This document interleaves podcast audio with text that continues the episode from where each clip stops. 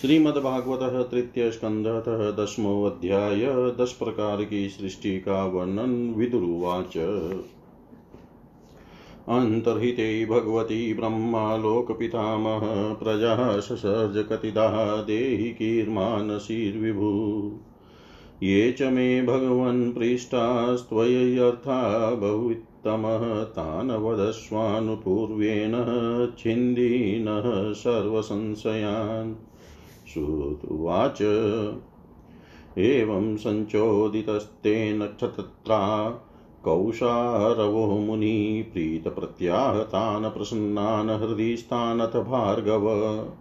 मैत्रेय उवाच विरिञ्चोऽपि तथा चक्रे दिव्यं वर्षशतं तप आत्मन्यात्मानमावेश्य यदाह भगवानज तद्विलोक्याब्जसम्भूतो वायुना यदधिष्ठित पद्मं वश्च तत्कालकृतवीर्येण कम्पितं तपसा हि योधमानेन विद्यया चात्मसंस्थया विवृतविज्ञानबलो न्यपादवायुं साम्बसा तद्विलोकय वियद्व्यापी पुष्करं यद् धिष्ठितम् अनेन लोकान् प्रागलीनान् कल्पितास्मित्य चिन्तयत्।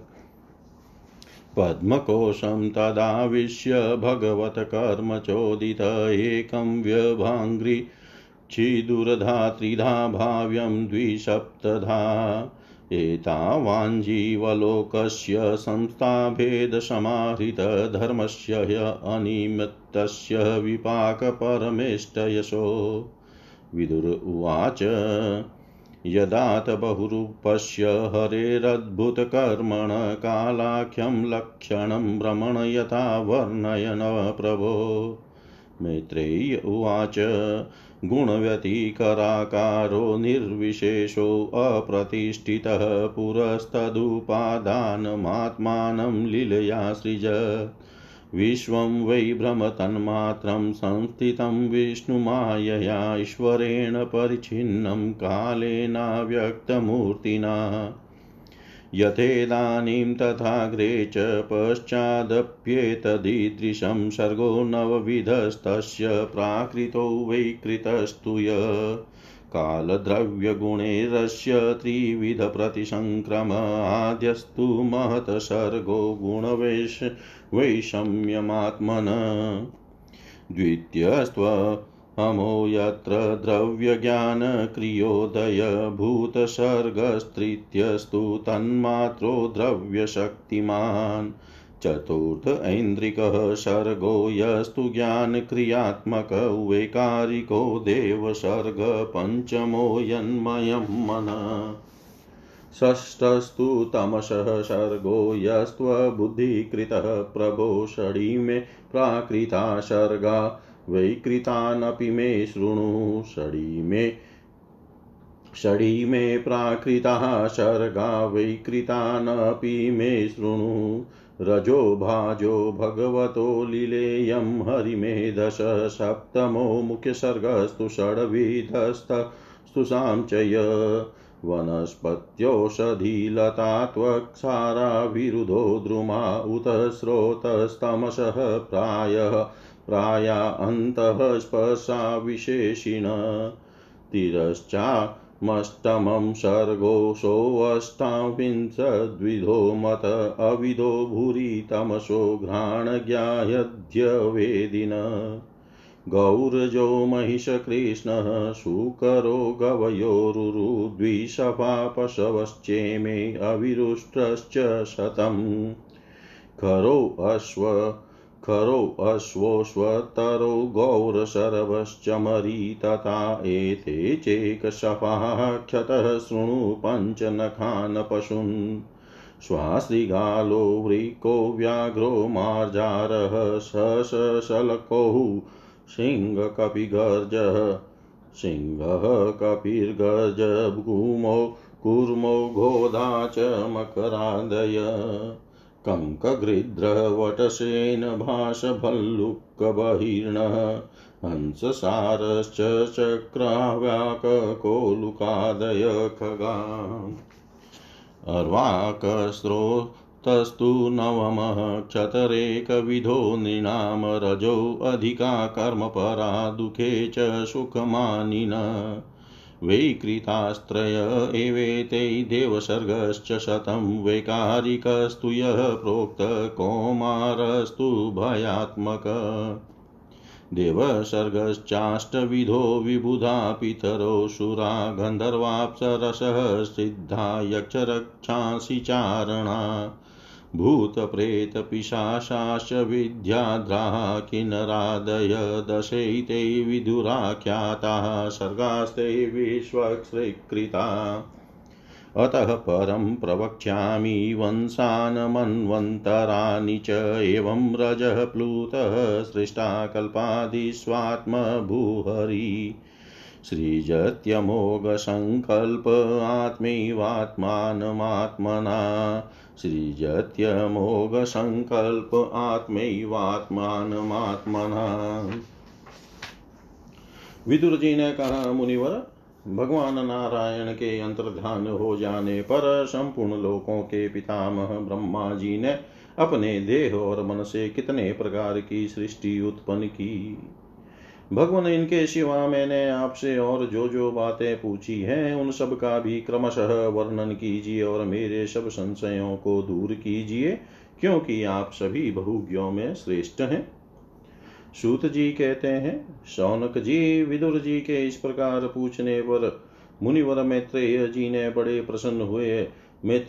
बड़े प्रसन्न हुए और अपने हृदय में स्थित उन प्रश्नों का इस प्रकार उत्तर देने लगे। श्री मैत्रेय जी ने कहा, अजन्मा भगवान श्री हरि ने जैसा कहा था, ब्रह्मा जी ने भी उसी प्रकार चित्त को अपने आत्मा श्री नारायण में लगाकर 100 दिव्य वर्षों तक तप किया। ब्रह्मा जी ने देखा कि प्रलयकालीन प्रबल वायु के झकोरों से जिससे वे उत्पन्न हुए हैं तथा जिस पर वे बैठे हुए हैं वह कमल तथा जल कांप रहे हैं।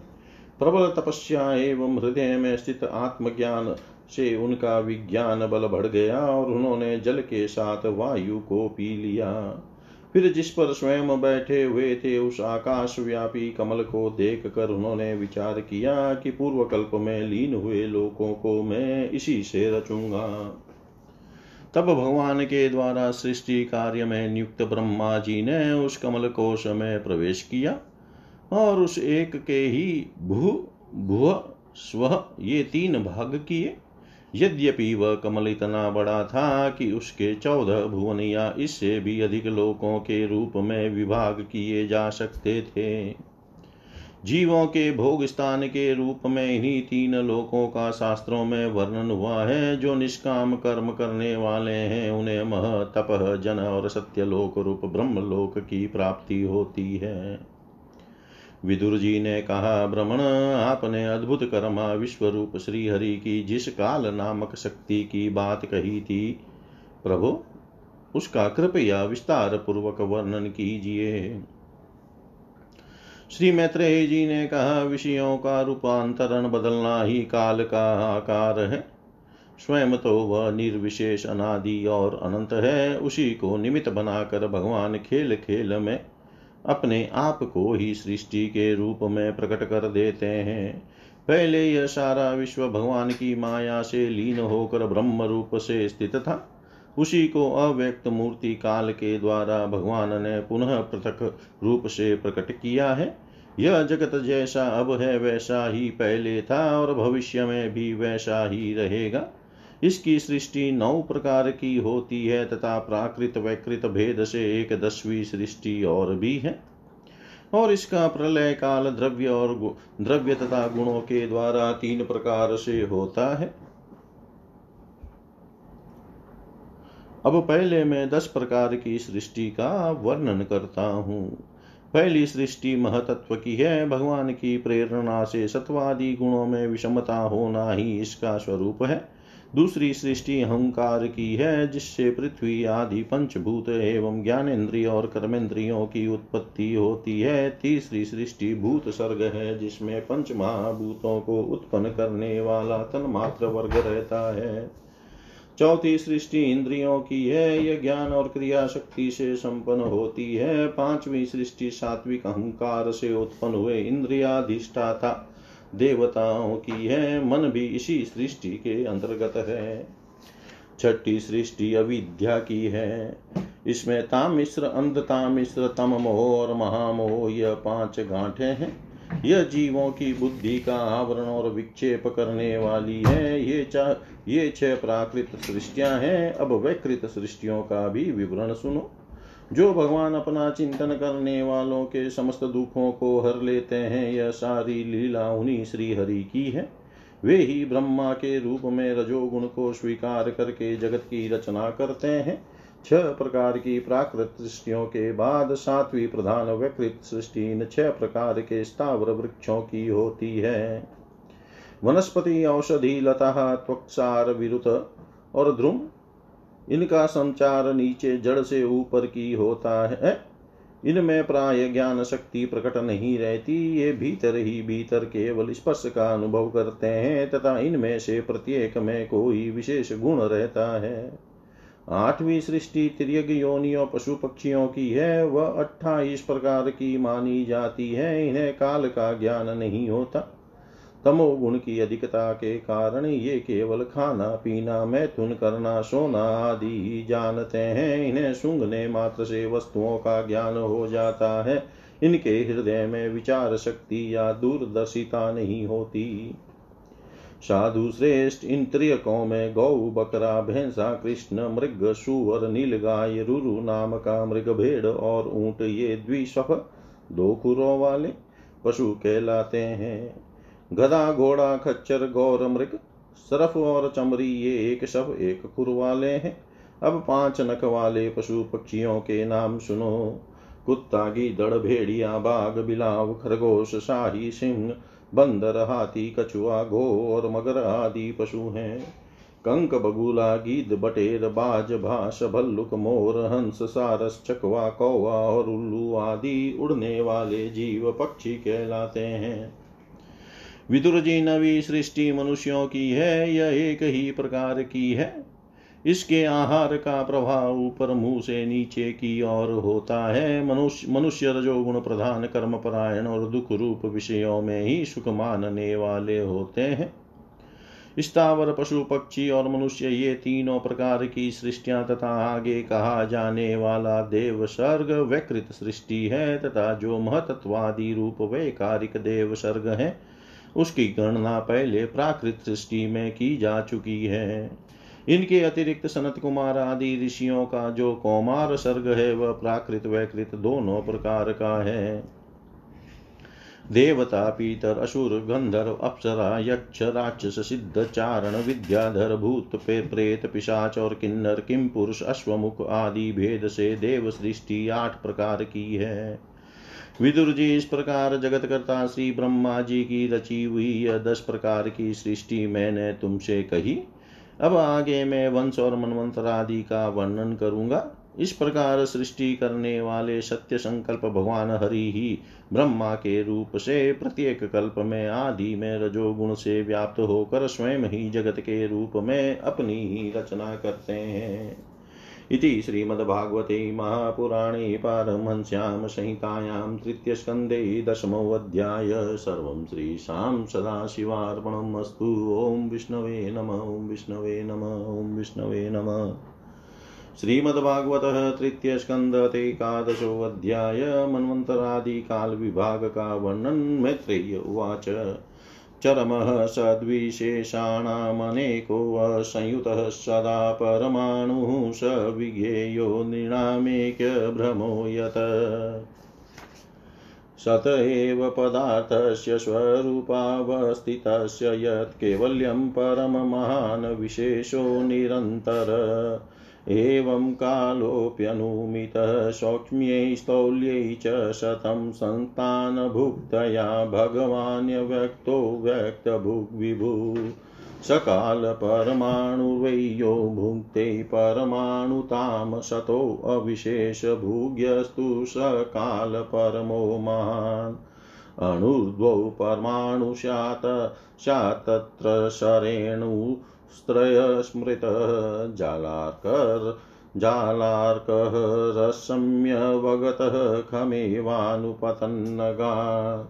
त्रसरेणुत्रिकं भुङ्क्ते कालः सत्रुटी स्मृतः शतभागस्तु वेदस्याते स्त्रीभिस्तु लव स्मृतः निमेष स्त्रीलवो ज्ञेय आम्ना तस्ते त्रय क्षण क्षणान् पञ्चविदु काष्ठां लघु तादश पञ्च च लघुनिवेशमामनाता दश पञ्च च नाडिका ते द्वे मुहूर्तः प्रहर षड्यामः सप्तवाणिनां द्वादशार्धपलोन्मानं चतुर्भिः चतुरङ्गुलैश्वर्णमाशे कृतछिद्रं यावत् प्रस्थजलप्लुतम् यामश्चत्वार चत्वारो मत्र्यानामहनि उभे पक्ष पञ्चदशाहानि शुक्लकृष्णश्च मानद तयो समुच्चयो मास पितॄणां तदहर्निशं द्वौ तावृतु षडयनं दक्षिणं चोत्तरं दिवि अयने चाहनि प्राहुर्वत्सरो द्वादश स्मृतः संवत्सरशतं नृणाम परमायुर्निरूपितं ग्रहक्षताराचक्रस्तपरमाण्वादिना जगत् संवत्सरावसानेन पर्येत्य निमिषो विभु संवत्सर परिवत्सर इडावत्सर एव च अनुवत्सरो वत्सरश्च विदुरेव प्रभाष्यते यः सृज्य शक्तिमूर्धोऽवशयन् स्वशक्तया पुंसो भ्रमाय दिवि धावति भूतभेद कालाख्यया गुणमयं क्रतुभिर्वितन्वं तस्मै बलिं हरत वत्सर पञ्चकाय विदुर उवाच पितृदेव मनुष्याणामायुपरमिदं स्मृतं परेषां गतिमाचक्ष्व येषुः कल्पाद् बहिर्विद भगवान् वेदकालस्य गतिं भगवतो ननु विश्वं विचक्षते धीरा योगाराधेन चक्षुषा मैत्रेय उवाच कृतं त्रेता द्वापरं च कलिश्चेति चतुर्युगं दिवे द्वादशभिवशे सावधानं निरूपितं चत्वारि त्रीणि द्वे चेकं कृतादिषु यथाक्रमं संख्यातानि सहस्राणि द्विगुणानि शतानि च संध्यांसयोरन्तरेण यः कालः शतसंख्ययो तमेवाहुर्युगं तज्ज्ञा यत्र धर्मो विधीयते धर्मश्चतुष्पान्मनुजान् कृते समनुवर्तते स एवान्येष्वधर्मेण वेति पादेन वर्धता त्रिलोक्या युगशास्त्रं बहिरा ब्राह्मणो दिनं तावत्येव निशातात यन्निमीलति विश्वश्रिक निशावसान आरब्धो लोककल्पो अनुवर्तते यावदिनं भगवतो मनुना भुञ्जश्चतुर्दश स्वं स्वं कालं मनुर्भुङ्क्ते साधिकां हि एकसप्ततिं मन्वन्तरेषु मनवस्तद्वंशया ऋषयसुरा भवन्ति चैव युगपत्सुरेशाश्चानुये च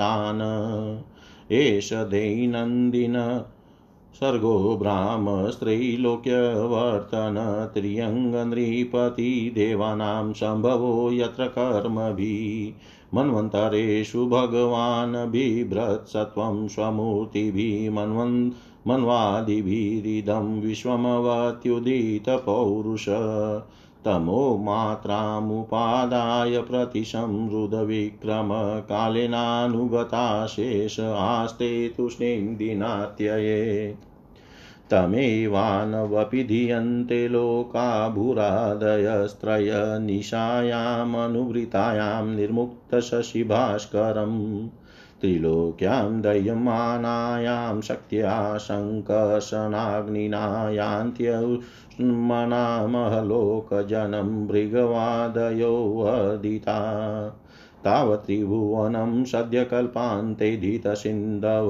प्लावयन्त्युत्कटाटोपचण्डवातेरितोर्मय अन्तः स तस्मिन् सलिल आस्ते अन्तासनो हरियोगा योगनिद्रा निमिलाक्ष स्तूयमानो जनालये एवं विधेरहो रात्रै कालगत्योपलक्षितै अपक्षित मीवास्यापि परमायुर्वयशतं यदर्धमायुषस्तस्य परार्धर्मविधि विधीयते पूर्वं परार्धो अपक्रांतो हि अपरोध प्रवर्तते पूर्वस्यादो परार्धस्य ब्राह्मणो नाम महान् भूत कल्पो यत्रा भवद् ब्रह्मा शब्द ब्रह्मेति यं विदुः तस्यैव चान्ते कल्पो अबुधयं पद्ममभिचक्षते यद्धरे नाभिसरस आशिलोकसरोरुहम् अयं तु कथितः कल्पो द्वितीयस्यापि भारत वाराह इति विख्यातो यत्राशितशुकरो हरि कालोऽयं द्विपरार्धाख्यो निमेष उपचर्यते अव्याकृतस्यान् तस्य अनादे जगदात्मन कालोऽयं परमाणवादी द्विपरार्धान्त ईश्वर निवेशितुं प्रभुर्भुम्ना ईश्वरो धाम मानिनाम् विकारैः सहितो युक्तैर्विशेषादिभिरावृत आण्डकोशो बहिरयं पंचाशतकोटिविस्तृत दशोत्तराधिकेर्यत्र प्रविष्ट परमाणुवत लक्ष्यते अंतर्गताश्चाने कोटिशो हि अण्डराशय तदाहुरक्षरं ब्रह्म सर्वकारण कारणं विष्णोर्धाम परं साक्षात् पुरुषस्य महात्मनः विष्णोर्धाम परं साक्षात् पुरुषस्य महात्मनः। श्री मैत्रेय जी कहते हैं, विदुर जी, पृथ्वी आदि कार्यवर्ग का जो सूक्ष्मतम अंश है, जिसका और विभाग नहीं हो सकता, जो कार्य रूप को प्राप्त नहीं हुआ है और जिसका अन्य परमाणुओं के साथ संयोग भी नहीं हुआ है, उसे परमाणु कहते हैं। इन अनेक परमाणुओं के परस्पर मिलने से ही मनुष्य को ब्रह्मवश उनके समुदाय रूप एक अवयवी की प्रतीति होती है। यह परमाणु जिसका सूक्ष्मतम अंश है, अपने सामान्य स्वरूप में स्थित उस पृथ्वी आदि कार्यों की एकता समुदाय अथवा समग्र रूप का नाम परम महान है। इस समय उसमें न तो प्रलय आदि अवस्था भेद की स्फूर्ति होती है, न नवीन प्राचीन आदि काल भेद का भान होता है और न घटपटादि वस्तु भेद की ही कल्पना होती है। साधु श्रेष्ठ, इस प्रकार यह वस्तु के सूक्ष्मतम और महत्तम स्वरूप का विचार हुआ। इसी के सादृश्य से परमाणु आदि अवस्थाओं में व्याप्त होकर व्यक्त पदार्थों को भोगने वाले सृष्टि आदि में समर्थ अव्यक्त स्वरूप भगवान काल की भी सूक्ष्मता और स्थूलता का अनुमान किया जा सकता है। जो काल प्रपंच की परमाणु जैसी सूक्ष्म अवस्था में व्याप्त रहता है, वह अत्यंत सूक्ष्म है और जो सृष्टि से लेकर प्रलय पर्यंत उसकी सभी अवस्थाओं का भोग करता है, वह परम महान है। दो परमाणु मिलकर एक अणु होता है और तीन अणुओं के मिलने से एक त्रस रेणु होता है।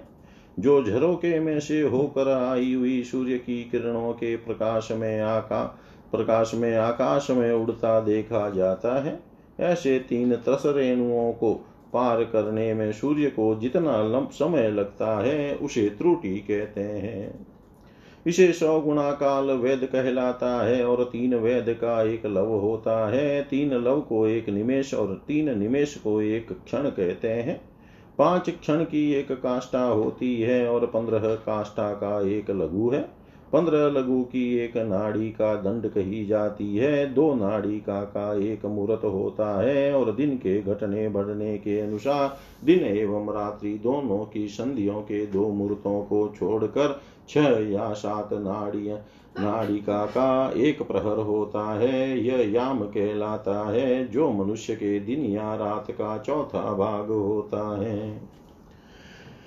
6 पल तांबे का एक ऐसा बर्तन बनाया जाए जिसमें एक प्रस्त जल आ सके, और 4 मासे सोने की 4 अंगुल लंबी सलाई बनवा कर उसके द्वारा उस बर्तन के पेले में छेद करके उसे जल में छोड़ दिया जाए। जितने समय में 1 प्रस्त जल उस बर्तन में भर जाए, वह बर्तन जल में डूब जाए, उतने समय को एक नाड़िका कहते हैं। विदुर जी, 4-4 पहर के मनुष्य के दिन और रात होते हैं। 15 दिन रात का एक पक्ष होता है, जो शुक्ल और कृष्ण भेद से 2 प्रकार माना गया है। इन दोनों पक्षों को मिलाकर 1 मास होता है, जो पितरों का एक दिन रात है। 2 मास का एक ऋतु और 6 मास का एक अयन होता है। अयन दक्षिणायन और उत्तरायण भेद से 2 प्रकार का है। ये दोनों अयन मिलकर देवताओं के एक दिन रात होते हैं, तथा मनुष्य लोक में ये वर्ष या 12 मास कहे जाते हैं। ऐसे 100 वर्ष की मनुष्य की परम आयु बताई गई है। चंद्रमा आदि ग्रह, अश्विनी आदि नक्षत्र और समस्त तारा मंडल के अधिष्ठाता काल स्वरूप भगवान सूर्य परमाणु से लेकर संवत्सर पर्यंत काल में 12 राशि रूप संपूर्ण भुवन कोश की निरंतर परिक्रमा किया करते हैं। सूर्य, बृहस्पति, शवन, चंद्रमा और नक्षत्र संबंधी महीनों के भेद से यह वर्ष ही संवत्सर, परिवत्सर, ईडा वत्सर, अनुवत्सर और वत्सर कहा जाता है। विदुर जी, इन 5 प्रकार के वर्षों की प्रवृत्ति करने वाले भगवान सूर्य की तुम उपहार आदि समर्पित करके पूजा करो। ये सूर्य देव पंचभूतों में से तेज स्वरूप है और अपनी काल शक्ति से बीज आदि पदार्थों की अंकुर उत्पन्न करने की शक्ति को अनेक प्रकार से कार्योन्मुख करते हैं। ये पुरुषों की मोहनी वृत्ति के लिए उनकी आयु का क्षय करते हुए आकाश में विचरते रहते हैं, तथा ये ही सकाम पुरुषों का को यज्ञ आदि कर्मों से प्राप्त होने वाले स्वर्ग आदि मंगलमय फलों का विस्तार करते हैं। विदुर जी ने कहा, मुनिवरा, अपने देवता, पितर और मनुष्यों की परमायु का वर्णन तो किया, अब जो सनकादि ज्ञानी मुनिजन त्रिलोकी से बाहर, कल्प से भी अधिक काल तक रहने वाले हैं, उनकी भी आयु का वर्णन कीजिए। आप भगवान काल की गति भली भांति जानते हैं, क्योंकि ज्ञानी लोग अपनी योग सिद्ध दिव्य दृष्टि से सारे संसार को देख लेते हैं। मैत्रेय जी ने कहा, विदुर जी, सत्य युग, त्रेता, द्वापर और कली, ये 4 युग अपनी संध्या और संध्यांशों के सहित देवताओं के 12 सहस्र वर्ष तक रहते हैं, ऐसा बतलाया गया है। इन सत्यादि 4 युगों में क्रमशः 4, 3, 2 और 1 सहस्र दिव्य वर्ष होते हैं, और प्रत्येक में जितने सहस्र वर्ष होते हैं उससे दुगने 100 वर्ष उनकी संध्या और संध्यांशों में होते हैं। युग की आदि में संध्या होती है और अंत में संध्यांश। इनकी वर्ष गणना सैकड़ों की संख्या में बतलाई गई है। इनके बीच का जो काल होता है उसी को कालवेताओं ने युग कहा है। प्रत्येक युग में एक विशेष धर्म का विधान पाया जाता है। सत्य युग के मनुष्यों में धर्म अपने 4 चरणों से रहता है, फिर अन्य युगों में अधर्म की वृद्धि होने से उसका 1-1 चरण क्षीण होता जाता है। प्यारे विदुर जी, त्रिलोकी से बाहर, महलोक से ब्रह्मलोक पर्यंत यहाँ की 1 सहस्र चतुर्युगी का एक दिन होता है, और इतनी ही बड़ी रात्रि होती है जिसमें जगतकर्ता ब्रह्मा जी शयन करते हैं। उस रात्रि का अंत होने पर इस लोक का कल्प आरंभ होता है। उसका क्रम जब तक ब्रह्मा जी का दिन रहता है तब तक चलता रहता है। उस एक कल्प में 14 मनु हो जाते हैं। प्रत्येक मनु 71 चतुर्युगी से कुछ अधिक काल, 71 6/14 चतुर्युगी तक अपना अधिकार भोगता है। प्रत्येक मनवंत्र में भिन्न भिन्न मनुवंशी राजा लोग, सप्तर्षि, देवगण, इंद्र और उनके अनुयायी गंधर्वादि 7-7 ही अपना अधिकार भोगते हैं।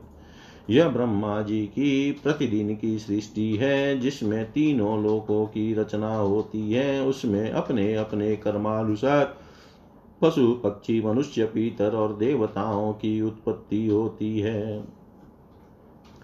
इन मनवंतरों में भगवान सत्वगुण का आश्रय ले अपनी मनु आदि मूर्तियों के द्वारा पौरुष प्रकट करते हुए इस विश्व का पालन करते हैं। काल क्रम से जब ब्रह्मा जी का दिन बीत जाता है तब वे तमोगुण के संपर्क को स्वीकार कर अपने सृष्टि रचना रूप पौरुष को स्थगित करके निश्चेष्ट भाव से स्थित हो जाते हैं। उस समय सारा विश्व उन्हीं में लीन हो जाता है। जब सूर्य और चंद्रमा आदि से रहित वह प्रलय रात्रि आती है तब वे भू भुव स्वः तीनों लोक उन्हीं ब्रह्मा जी के शरीर में छिप जाते हैं। उस अवसर पर तीनों लोक शेष जी के मुख से निकली हुई अग्नि रूप भगवान की शक्ति से जलने लगते हैं। इसलिए उसके ताप से व्याकुल होकर भृगु आदि मुनीश्वर गण महलोक से जनलोक को चले जाते हैं। इतने में ही सातों समुद्र प्रलय काल के प्रचंड पवन से उमड़कर अपनी उछलती हुई उताल तरंगों से त्रिलोकी को डुबो देते हैं। तब उस जल के भीतर भगवान शेषशायी योग निद्रा से नेत्र मूंद कर शयन करते हैं। उस समय जनलोक निवासी मुनिगण उनकी स्तुति किया करते हैं। इस प्रकार काल की गति से एक एक सहस्र चतुर्युग के रूप में प्रतीत होने वाले दिन रात के हेर फेर से ब्रह्मा जी की 100 वर्ष की परमायु भी बीती हुई सी दिखाई देती है। ब्रह्मा जी की आयु के आधे भाग को परार्ध कहते हैं। अब तक पहला परार्ध तो बीत चुका है, दूसरा चल रहा है। पूर्व परार्ध के आरंभ में धाम नामक महान कल्प हुआ था, उसी में ब्रह्मा जी की उत्पत्ति हुई थी। पंडित जन इन्हें शब्द ब्रह्म कहते हैं। उसी परार्ध के अंत में जो कल्प हुआ था उसे पद्म कल्प कहते हैं। इसमें भगवान के नाभि सरोवर से सर्वलोकमय कमल प्रकट हुआ था। विदुर जी, इस समय जो कल्प चल रहा है वह दूसरे परार्ध का आरंभ बतलाया जाता है। यह वाराह कल्प नाम से विख्यात है। इसमें भगवान ने शुक्र रूप धारण किया था। यह 2 परार्ध का काल अव्यक्त अनंत अनादि विश्वात्मा श्री हरि का एक निमेष माना जाता है। यह परमाणु से लेकर द्विपरार्ध पर्यंत फैला हुआ काल सर्वसमर्थ होने पर भी सर्वात्मा श्री हरि पर किसी प्रकार की प्रभुता नहीं रखता। यह तो देहादि में अभिमान रखने वाले जीवों का ही शासन करने में समर्थ है।